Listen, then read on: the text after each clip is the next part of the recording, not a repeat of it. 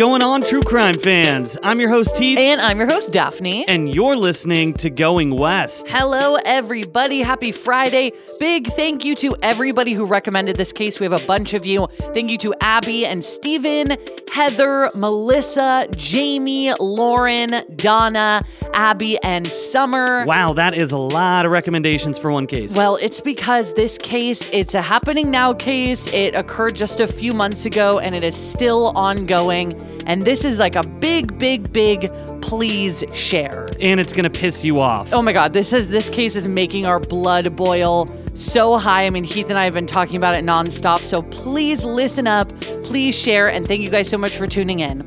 All right, guys, this is episode 290 of Going West, so let's get into it.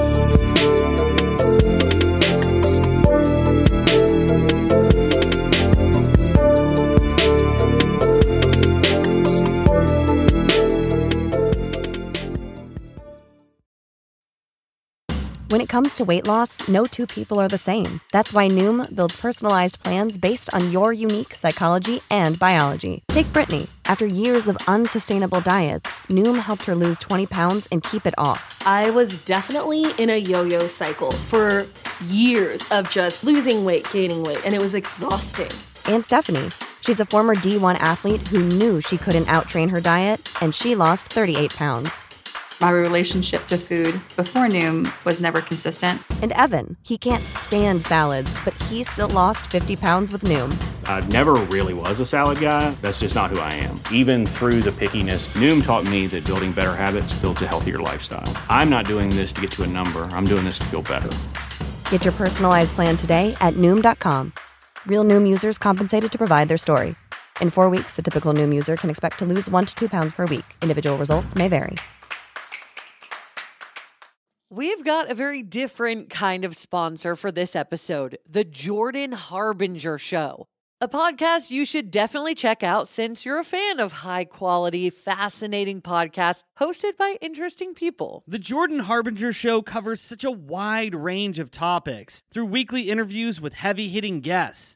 And there are a ton of episodes that you're going to find interesting. Jordan is super charismatic and well voiced, so I loved listening to his recent episode with Susan Casey called Unraveling Mysteries in the Ocean's Darkest Depths. It was so creepy and interesting, and he goes across every category with other episodes like Romance Twister, My Mister Once Dated My Sister, or his monthly Skeptical Sunday episodes about controversial topics from crystal healing to cannabis to Ouija boards. There's something for everyone. We really enjoy this show, and we think you will as well. There's just so much here. Check out jordanharbinger.com slash start for some episode recommendations Or search for The Jordan Harbinger Show. That's H A R B as in boy, I N as in Nancy, G E R on Apple Podcasts, Spotify, or wherever you listen to podcasts. We are bringing you a case that has gained national and international attention, and it involves the disappearance of an 11 year old girl from North Carolina named Madalina Cojocari. It has been almost two months since this little girl was last seen in public, just before Thanksgiving. But her mother and her stepfather waited three weeks to report her disappearance. What happened during those three weeks is a question that we still cannot answer, and we still don't know where Madalina is now. Among the pixelated faces on this video is one that is clear as day. Madalina Cojocari is getting off a school bus. It's November 21st, just before Thanksgiving break, about 5 o'clock. This is the last time she was known to be seen by anyone else other than her mother and stepfather. Madalina Cojocari's family says both her stepfather, Christopher Palmiter, and her mother, Diana Cojocari, were arrested. investigators say they've conducted interviews across state lines. The news started gaining traction. People in the community started to worry. I pray for her safety. Bring her home, wherever she is, bring her home. I do remember her just playing alone, so I went to go play with her and we just connected. I'm just hoping so sincerely that uh, we find this little girl.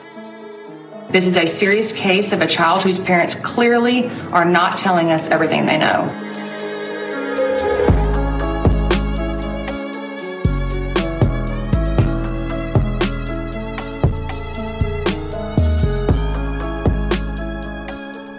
Madalina Cojocari was born on April 11, 2011, to her mother, Diana Cojocari. Now, while Madalina lived most recently in North Carolina, as we're going to get into, she was born in the European country of Moldova. And for those who are unfamiliar, Moldova is a small Eastern European nation that's a little bit bigger than the state of Maryland land wise, but it has about a third of the population of Maryland, with a total of 2.6 million people as of recent. Madalina was raised speaking both Romanian, which is most widely spoken in Moldova, and English, and her mother also spoke some French. In her early to mid 20s, Madalina's mother, Diana, married a man in her hometown, and the two had Madalina together. But a short time later, they divorced, and Diana longed for just like a fresh start for herself and for her daughter, so she decided to move. And that's when Diana's own mother and father had also recently divorced. So Diana, her mom, and her daughter all moved to Moldova's capital city of Chisinau. While living there, Diana participated in a recorded weight loss competition, which appeared on YouTube. And in her interview, she explained that she was recently divorced and that she was ready to find love again. And she really hoped for a stepfather for her daughter, Madalina, who was three years old at the time. The description of the project reads, quote, We present to you the third protagonist of the project, Lose Weight Healthy. Diana Cojocari is 29 years old, and her weight problem started three years ago after she gave birth to a little girl. Many people tried to motivate her to lose weight, but without success. Before enrolling in the project, Diana had a chaotic meal schedule and often skipped breakfast. Now, this project was run by an online women's magazine in Moldova called Unica.md, which calls itself a quote, online magazine for women with the latest information in fashion, beauty, health, nutrition, sex, diets, and recipes from the best specialists in Moldova. And I'm just telling you guys this because this is one of the only places that we could really find a description of Diana just based on this random project that she was a part of. Yeah, it appears that there's not a whole lot of other information about her out there on the internet. Yeah, so this just kind of gives us the timeline of where she's living and when, what happened with Madalina's father, and then as Heath is going to go into how they got to North Carolina. Yes. Now, it's unclear where, when, or how Diana met her now husband, but within the next few years, Madalina and Diana made the journey from Chisinau, Moldova, to the United States, and more specifically, Charlotte, North Carolina. Now, according to her LinkedIn profile, Diana's job in Chisinau ended in December of 2015, and a new one picked up in January of 2016 in North Carolina. So, I mean, it's pretty likely that that's when they relocated when Madalina was around four years old. Now, Diana, who's now 37, married Christopher Palmiter, who's now 60. The couple, along with Madalina, settled into the quaint suburban town of Cornelius, which is a suburb that sits about 30 minutes north of the city of Charlotte, nestled along the very picturesque Lake Norman. Now, speaking about Christopher for a second here, his LinkedIn profile states that he works for Ingersoll Rand, which is an industrial machinery manufacturing company based in North Carolina. He spent his career in manufacturing and aerospace and appears to have moved to North Carolina from Michigan. But, you know, other than that, we don't know a whole lot about Christopher. Diana's LinkedIn profile claims that she works as an independent beauty consultant for Mary Kay Cosmetics and has since 2016. Now, it doesn't appear that Diana and her daughter maintained contact with Madalina's birth father, but if they have, no identifying information has been shared about him as of yet. In the fall of 2022, when this story takes place, 11 year old Madalina was entering sixth grade at Bailey Middle School in Cornelius, North Carolina.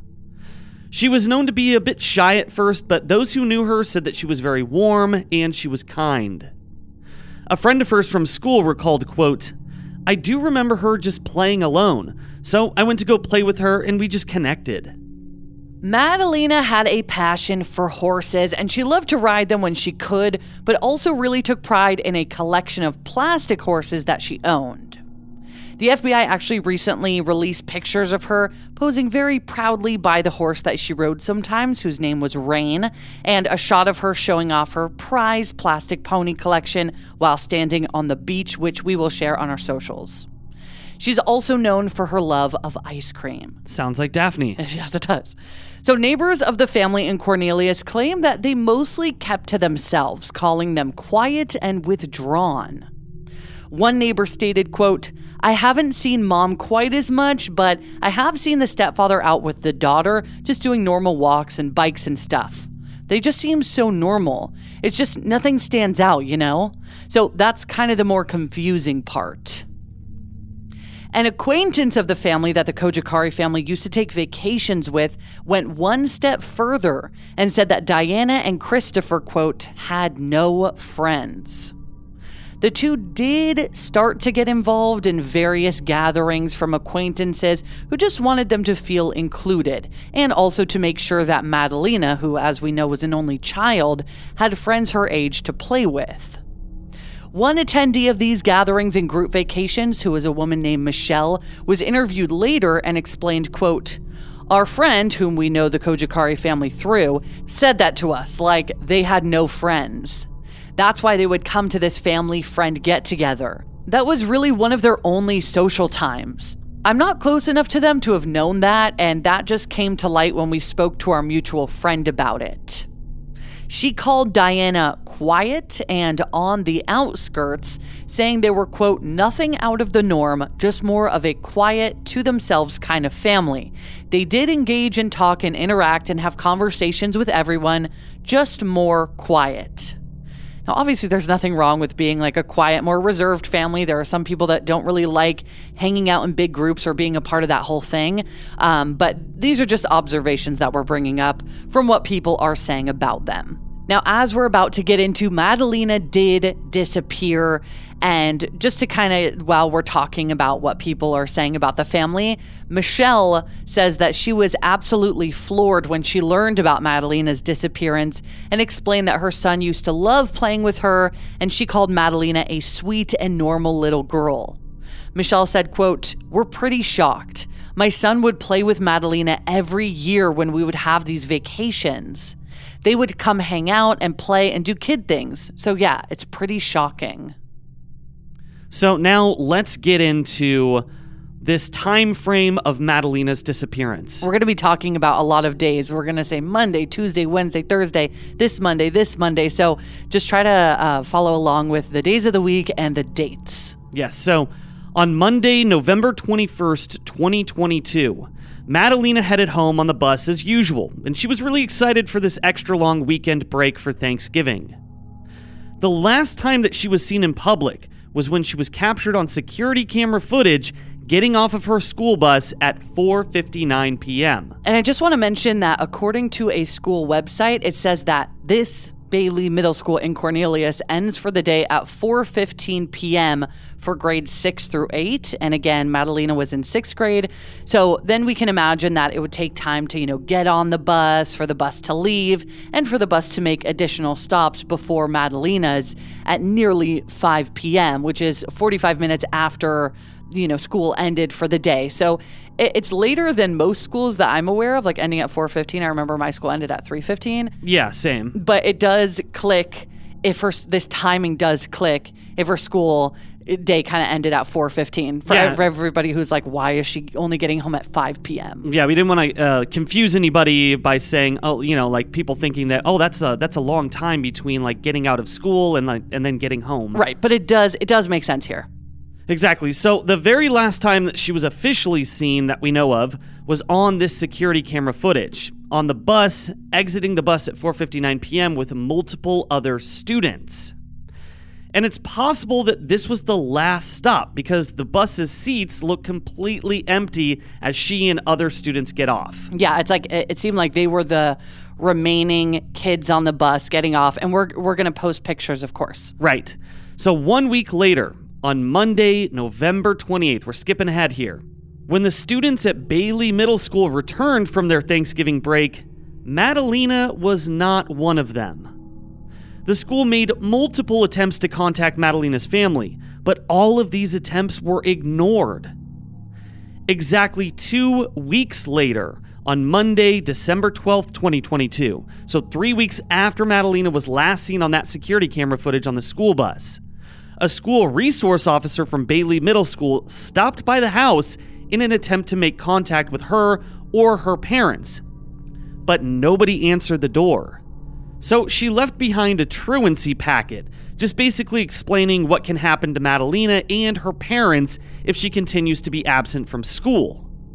Now, two days later, on Wednesday, December 14th, 2022, Madalina's mother, Diana, finally called the school back and agreed to come in with Madalina on the following day. But the next day, on December 15th, when she arrived at that school, Madalina was not with her. Diana claimed that she had not seen her daughter since Tuesday, November 22nd, 2022, around noon. So, over three weeks prior, the day after she was seen getting off of that bus. The fact that the day before coming into school, Diana says she'll bring in Madalina and then she shows up and says, Well, actually, I haven't seen her in weeks, is so fishy on its own, but then accompanied by the fact that she herself didn't report not seeing her 11 year old daughter for three weeks. Like, that's fishy on top of fishy. Well, yeah, but finally that day, which again was Thursday, December 15th, 2022, Madalina Cojocari was reported missing. Yeah, and, finally. And I feel like it's safe to assume that Diana probably wasn't the one to report her missing. Right, or at least the one to instigate that because clearly as we've seen just by just by the information that we have, the school is more concerned about where she is than her mother seems to be. Right. And considering that she was a minor and she had been missing for so long, her house was searched immediately for signs of blood, a struggle, or a possible abduction. But police quickly realized that the perpetrators that they were looking for may, in fact, be in the house searching alongside them. Yeah, I mean, right off the bat, Cornelius police were suspicious of Madalina's mother, Diana, and her stepfather, Christopher. And I just gotta say, real quick, uh, every time I look at Christopher's face, I just feel like he has this bad aura. Like he he looks like a bad guy to me. Not that looks mean shit, but I know what you mean. You know what I'm talking about. I though. do know what you're talking about. So not only did they wait over three weeks to report Madalina's disappearance, but they just couldn't seem to get their stories to align. After telling Madalina's school that she hadn't seen her daughter since November 22nd at noon, Diana then changed her story and said that she had actually last seen her the day after that, on Wednesday, November 23rd at 10 p.m., as they both headed to bed. So that's Like a day this- and a half later. Yeah, like this makes any sort of difference. She still has been missing for three weeks. Well, that's true. But it, it is still weird to say I last saw her one day at noon, but then actually I did see her the next the next day at bedtime. Like there's just very different situations. yeah. So she claimed that she had gone into Madalina's room the next day, which was Thanksgiving Day, Thursday, November 24th, around 11:30 a.m., and just found that she was gone. So no other explanation, just she was gone. Diana said she noticed there was clothing and a backpack missing from Madalina's bedroom, and this feels like she's trying to hint to police, "Oh, maybe she ran away." Right. Still doesn't still doesn't add up with what you're telling us. Now, she's 11 years old. And you still didn't report her missing. So Exactly. everything you're saying just feels very suspicious anyway and hard to trust. So when asked why she did not report her daughter missing at that time, she claimed that she was worried it would quote start conflict between her and Christopher. What kind of bullshit is that, though? It's heavy bullshit. Ah, God. So her family reportedly urged her to go to the police, but she told them the same thing she told the school and the police later, that she was worried that it was ca- it would cause conflict between her and her husband. Now Christopher on the other hand gave a very different account entirely for when he had last seen Madalina, although they had supposedly all been in the house together.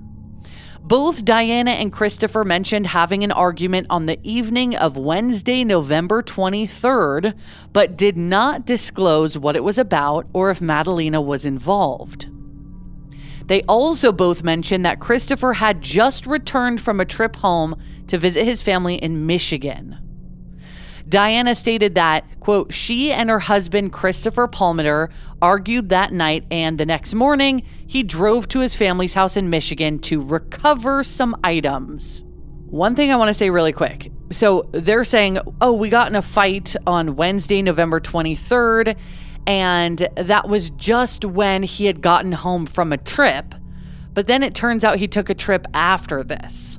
Yeah. That's very different. And we're also going to get into the details and why this just seems so damn suspicious. Well, also, I mean, people leave town all the time, obviously, especially around the holidays. But as we always say, it just looks extra suspicious if you leave town or take a long drive around the time that someone you know goes missing, especially when you're thought to possibly be involved in that. And this would have been the day or two days after. Uh, the, when I say this would have been, I mean um, Christopher going to Michigan would have been the day or two after Madalina was apparently last seen by them.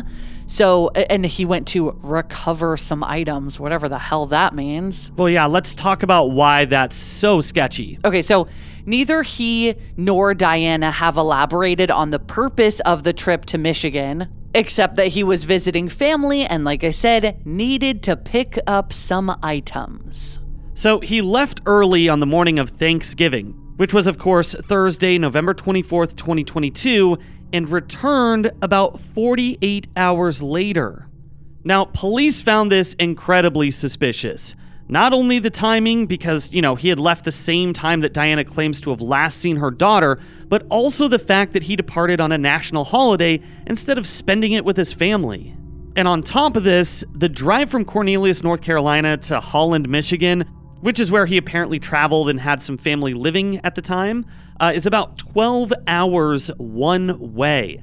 So, for a two day trip, he spent only one day at his destination and one full day in the car. I mean, if not more time considering stops and such. Yeah, I mean, that would mean that he spent more time in the car than he did with his family in Michigan, even though he drove all that way. Like it's about 12 hours from um, LA to where your parents live in Oregon. Imagine driving all the way up there and just staying for one day and then coming all the way back. Like you know how intense that drive is. It's a long drive. Yeah, and yes. it feels like way more than 12 hours. It feels like days. Yeah, I mean, it really does. And to go all the way there just to recover some items or get some items or whatever he said, um, it just feels weird. Yeah, and I know we keep saying that quote of recover some items, but it's because we don't know what the hell that means, which just feels even more bizarre. Well, Christopher told police that he left later in the evening on Wednesday, November 23rd, after the couple's argument. He also said that he had left alone and had not known where Madalina was at that time, let alone, you know, brought her with him. Well, and what we know is that Diana said that he had left on the morning of Thanksgiving. And I know uh, if she had been living in the States for about six years, she probably would have gotten more and more used to the Thanksgiving holiday, which we she had would not have had, sorry, in Moldova, obviously. Um, but I do feel like it's easier to remember things that happen on a significant day. Like, for example, a holiday. You remember what you did last Christmas, but you might not remember what you did last December 18th, right? Sure. So, uh, even though this wouldn't have been a holiday she had celebrated too too many times she had been for years. So to say he left that morning whereas he's saying he left the night before that's very different. Yeah it is. It absolutely is. And you know for anybody who's wondering about christopher and you know possibly if he has any sort of criminal background. It appears that he does not, and he only has a few like traffic interactions. Right. Or infractions, sorry. well, in an even stranger twist, Diana also went on a solo trip around this time. Now, she claimed that she was by herself, but some have now wondered whether she brought Madalina with her and that something happened to her daughter along the way, or that she did something with her daughter's possible remains along the way. Especially since Diana, like Christopher, was totally hushed on the details of the trip for whatever reason.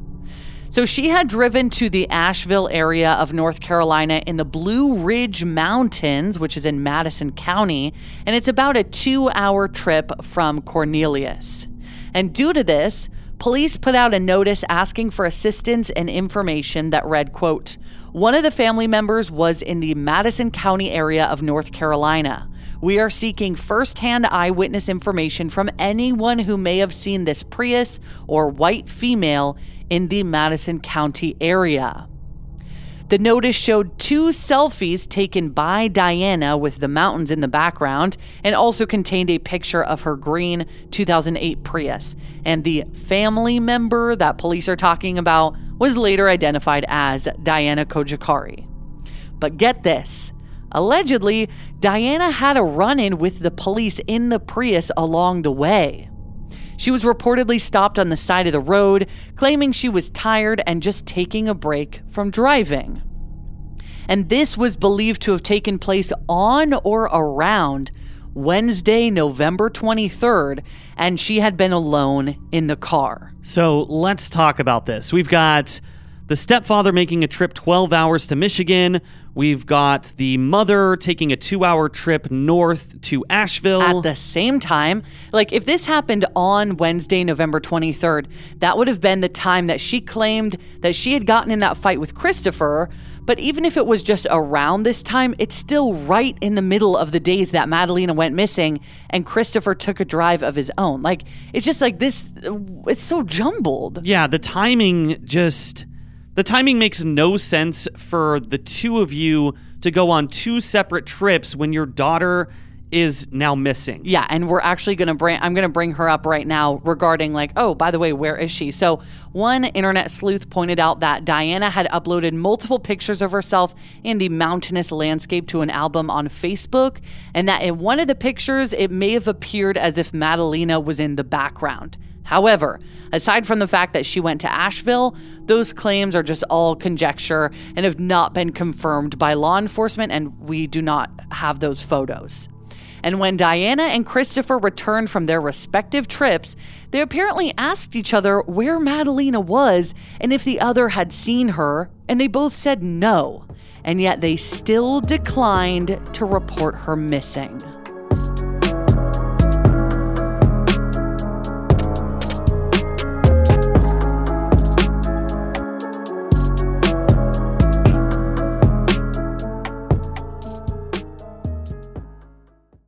You're looking for plump lips that last, you need to know about Juvederm lip fillers. With Juvederm Volbella XC and Juvederm Ultra XC, your lip look, whether it's subtle or bold, can last up to one full year with optimal treatment and no additional maintenance. Find a licensed specialist and see if it's right for you at juvederm.com today. That's J U V E D E R M.com. Add fullness to lips in adults over 21 with Juvederm Volbella XC or Juvederm Ultra XC. Do not use if you have severe allergies or a history of severe allergic reactions, or if you're allergic to lidocaine or the proteins used in Juvederm. Tell your doctor if you have a history of scarring or taking medications that decrease the body's immune response or that can prolong bleeding. Common side effects include injection site redness, swelling, pain, tenderness, firmness, lumps, bumps, bruising, discoloration, or itching. As with all fillers, there's a rare risk of unintentional injection into a blood vessel, which can cause vision abnormalities, blindness, stroke, temporary scabs, or scarring. For full important safety information, just visit juvederm.com. If you thought the only way to get a more defined jawline with natural looking results was through surgery, think again. Juvederm Volux XC is a non surgical injectable gel filler that improves moderate to severe loss of jawline definition and can help you achieve natural looking results with little downtime. Even better, this improved definition lasts up to one year with optimal treatment, no maintenance required. Improve jawline definition for a smooth, sculpted look with Juvederm Volux XC. For important safety information and to find a licensed specialist, visit juvederm.com. That's J U V E D E R M.com. Not for people with severe allergic reactions, allergies to lidocaine, or the proteins used in Juvederm. Common side effects include injection site redness, swelling, pain, tenderness, firmness, lumps, bumps, bruising, discoloration, or itching.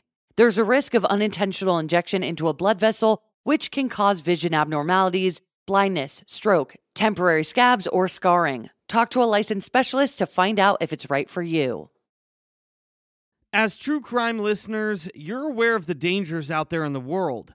So why not keep your home as safe and secure as possible? Daphne and I do this by using SimpliSafe. For award winning security and peace of mind wherever your summer plans take you. When we get ready for our summer trips this year, I will feel so much better about leaving the house knowing that SimpliSafe has our back, just freeing me from my constant anxieties. And also, something I love is that their system blankets your entire home in protection from break ins to fires to floods. And with indoor and outdoor cameras to choose from, you will feel safe any time of day or night. And SimpliSafe is backed by 24 7 professional monitoring agents to help stop crimes in real time. Which is part of why they were named the best home security system of 2024. SimpliSafe has given us and so many listeners real peace of mind, and we want you to have it too. Right now, get 20% off of any new SimpliSafe system with Fast Protect monitoring at simplisafe.com slash going west. There's no safe like SimpliSafe. Heath and I are major sufferers of seasonal allergies. They are the worst. It can even be difficult to host this show when our noses are all clogged up. We have tried brand after brand, but luckily, for those of us who live with symptoms of allergies, we can live Claritin Clear with Claritin D. And big shout out to Claritin for supporting this show and providing us with samples. Designed for serious allergy sufferers, Claritin D has two powerful ingredients in just one pill that relieve your allergy symptoms and decongest your nose so that you can breathe better. I feel like I sneeze all day long. I always have an itchy face, but now I can actually go outside in the grass and not have a sneeze attack or be stuffed up thanks to Claritin D. Are you ready to live as if you don't have allergies? It's time to live Claritin Clear. Fast and powerful relief is just a quick trip away. Find Claritin D at the pharmacy counter. Ask for Claritin D at your local pharmacy counter. You don't even need a prescription. Go to Claritin.com right now for a discount so that you can live Claritin Clear. Use as directed. With how busy our schedules are, Heath and I are constantly ordering food and groceries from DoorDash. It just saves us a ton of time when we can't run to the store for ingredients or don't feel like cooking and want delicious takeout instead.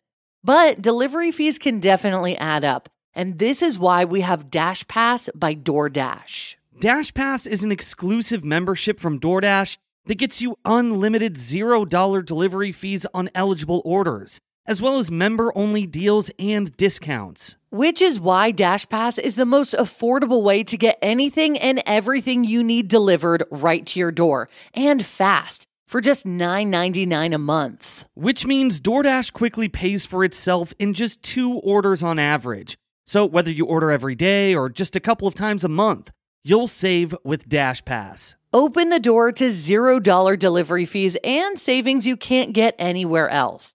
Sign up for DashPass today only on DoorDash and get your first 30 days free if you're a new member. Subject to change, terms apply.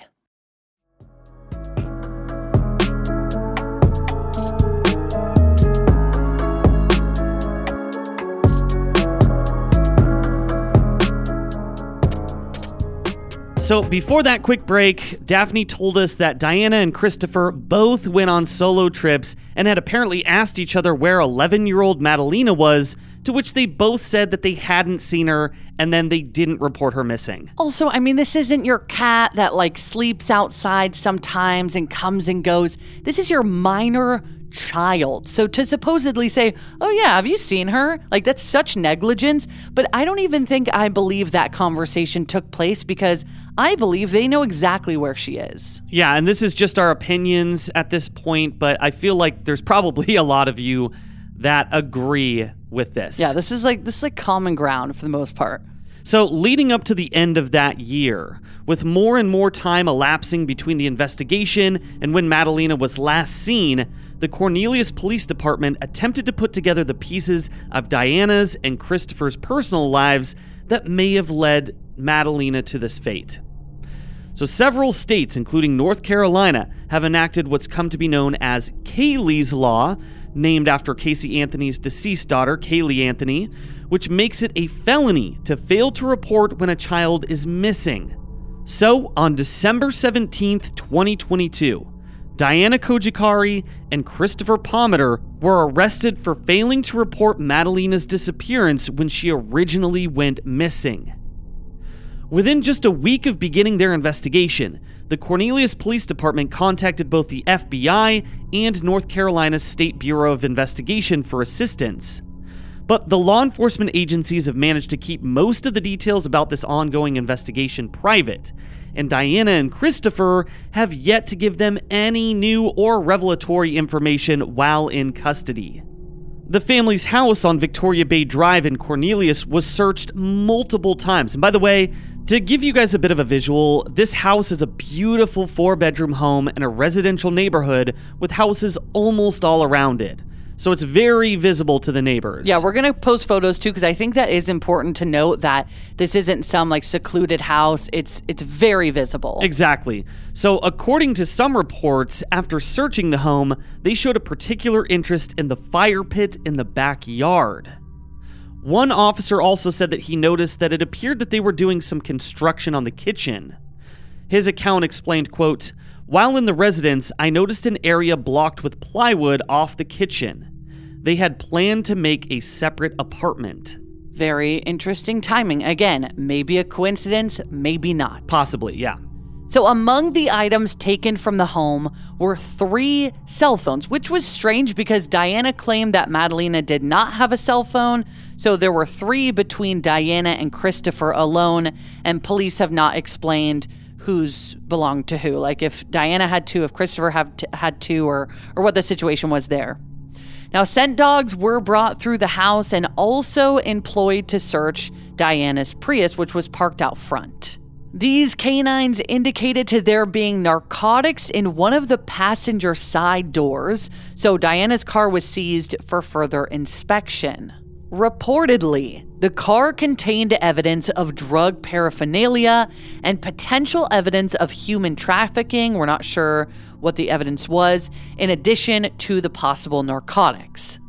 Still, the investigation was slow, which was a major frustration to the community, those investigating, and anyone who knew or advocated for Madalina. Cornelius Police Captain Jenny Thomas said, quote, This is a serious case of a child whose parents are clearly not telling us everything they know. The search then extended to nearby Lake Norman, searching for a potential location where a body may have been discarded. The Cornelius Police Department announced, quote, as part of the normal investigative process, we are expanding our search to include Lake Cornelius as a precautionary measure. I just want to mention they did say Lake Cornelius. When I look up Lake Cornelius, it's like Lake Norman comes up, so I feel like maybe people call it that too, just not to confuse you guys. So, while most of the search warrant was redacted by a judge to prevent the public from gaining access to pertinent details about this case, the details that were released were alarming and pointed to multiple possible scenarios. One new revelation was the potential involvement of a member of Diana's family. The man whom Diana initially called a distant relative and seemed to try to downplay was actually her nephew, and he had lived with them at the house in Cornelius. Octavian Chobano stayed with Diana, Christopher, and Madalina at their home for multiple months in 2019, so three years before Madalina went missing. The woman who started the Madalina Cojocari Missing Facebook group wrote of him, quote, Octavian Chobano is now married and lives in his own home in Florida and has ties to both Orlando and St. Cloud. In view of the fact that law enforcement has confiscated both of Madalina's passports, there is a possibility that she is being hidden somewhere, possibly in Florida. Now, while this sounds pretty far fetched, it actually aligns with something that Diana allegedly said herself.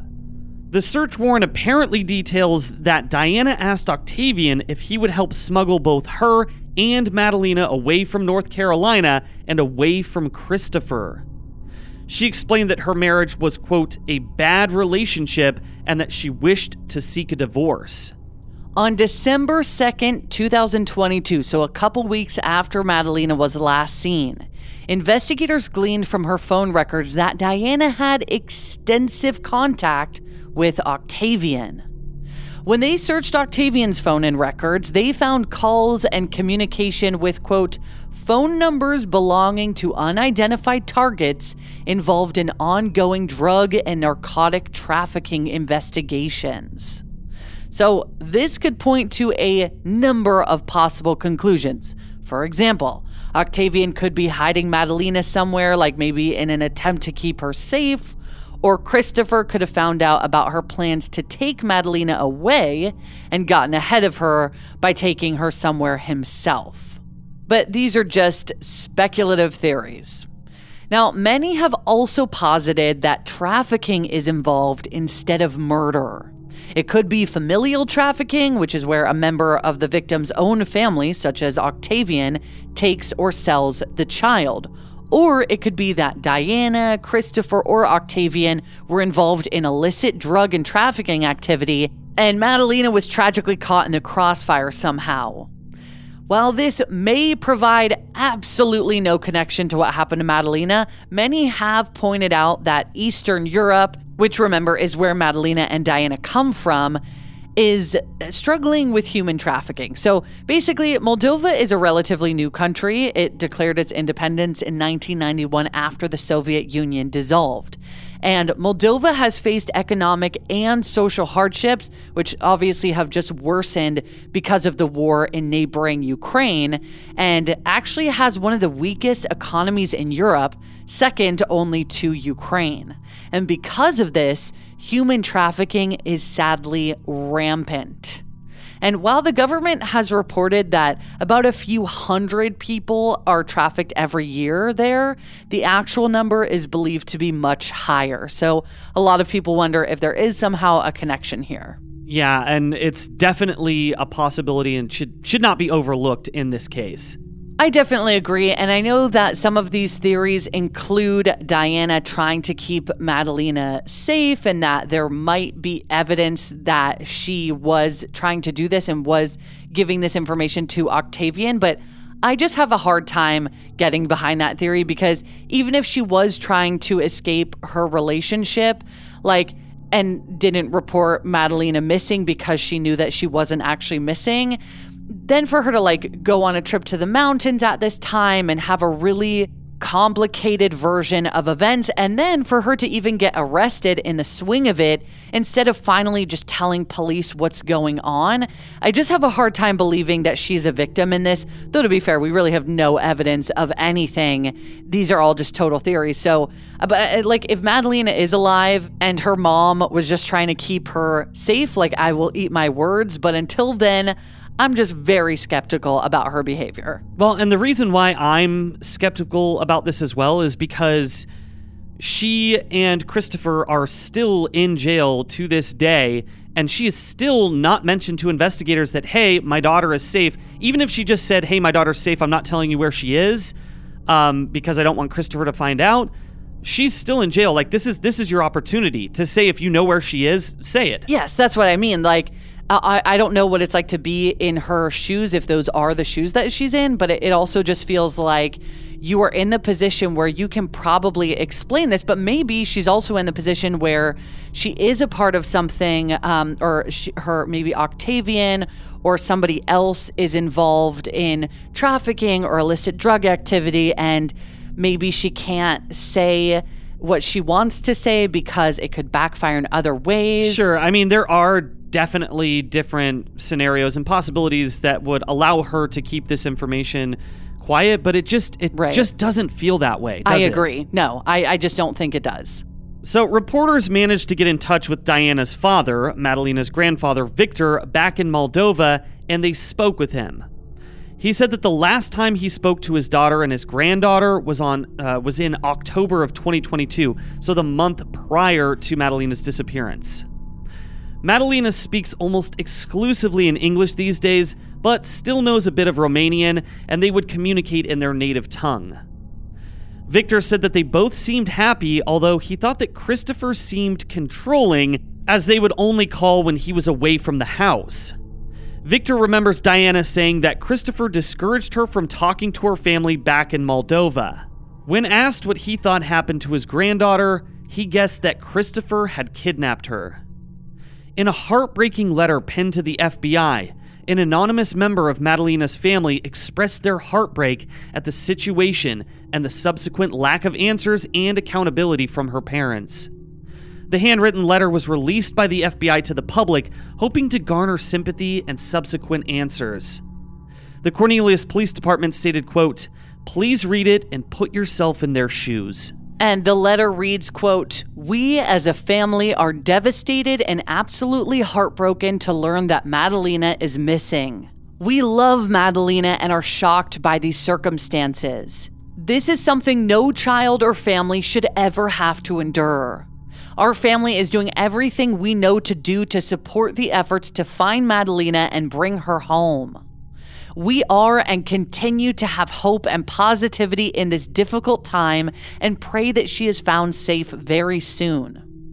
We know and greatly appreciate that the local state, national, and online communities have come together to share flyers and offer positive support, hold prayer vigils, support law enforcement, and are doing everything possible to find and bring Madalina home safely. We are also appreciative of all the efforts, the endless hours, and boots on the ground at the local, state, and federal law enforcement agencies with the same goal. Madalina is a beautiful, smart, kind, and loving 11 year old girl with greatness in her future. We are desperate to find her right now. She needs all of our help. We ask for your continued positive support and sharing far and wide the posters and pictures of Madalina. Each and every share may be one step closer to finding her. If you believe you have seen Madalina or have any information related to her whereabouts, please contact your local law enforcement agency or the Cornelius, North Carolina Police Department and come forward with this information. Anything may help. Our family would like to express sincere gratitude to each and every one of you for your support. Our family will continue to do everything we know and learn to do for Madalina's safe return home. Blessings. And remember, that letter is from an anonymous member of Madalina's family, so we don't know who wrote that. As of March 24th, 2023, when we're releasing this episode, Diana Cojocari and Christopher Palmiter are still being held in prison, awaiting sentencing for their felony charges. Christopher is being held on a $200,000 bond, with Diana set at $250,000. So far, in the months since their arrest, neither have been able to come up with the money necessary to post bail, but if they did, they would have to surrender their passports to ensure that they wouldn't flee the country. It also appears that they have not secured attorneys. At the time of her disappearance, Madalina Cojocari stood at about 4 feet 11 inches tall and weighed about 90 pounds. She has brown hair and brown eyes and was last seen wearing a white t shirt under a jacket, jeans, and pink, purple, and white Adidas brand tennis shoes. If you have any information about the disappearance of Madalina Cojocari, please call the Cornelius Police Department at 704 892 7773. You can also submit a tip at tips.fbi.gov.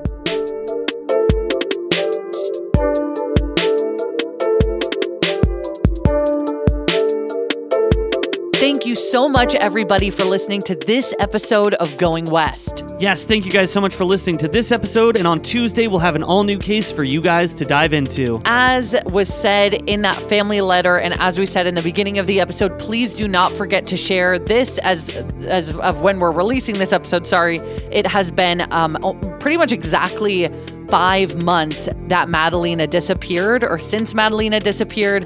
So please, please share her photo, share this case, share this episode, whatever you choose to do. Um, more people need to know about this and really to put the pressure on the investigation. So hopefully answers are uncovered soon. Yeah, we need to bring that baby home. I mean, she's she's a beautiful 11 year old girl, and, you know, she's got family that are still waiting for answers. And a long life ahead of her if she is still with us. Yes. So please, again, like Daphne said, just make sure that you share And we really appreciate every single one of you guys that listens to Going West. And we just love the hell out of you. Yes, we do. If you guys want bonus episodes, that means more than our usual two episodes of Going West a week. We do have bonus episodes. We have 86 now. We actually just released um, an episode, or an episode, sorry, about Paige Doherty. Um, she was murdered in Scotland in 2016. That case is so devastating and unbelievable, just the way that the story unravels and how they caught her killer because of surveillance footage. Like, it's just so senseless. It's insane. So we just released um, her story on Apple subscriptions and Patreon. If you uh, want to subscribe either place, that would be awesome if you want to listen to those. But if not, we will see you next week. All right, guys. So for everybody out there in the world, don't be a stranger.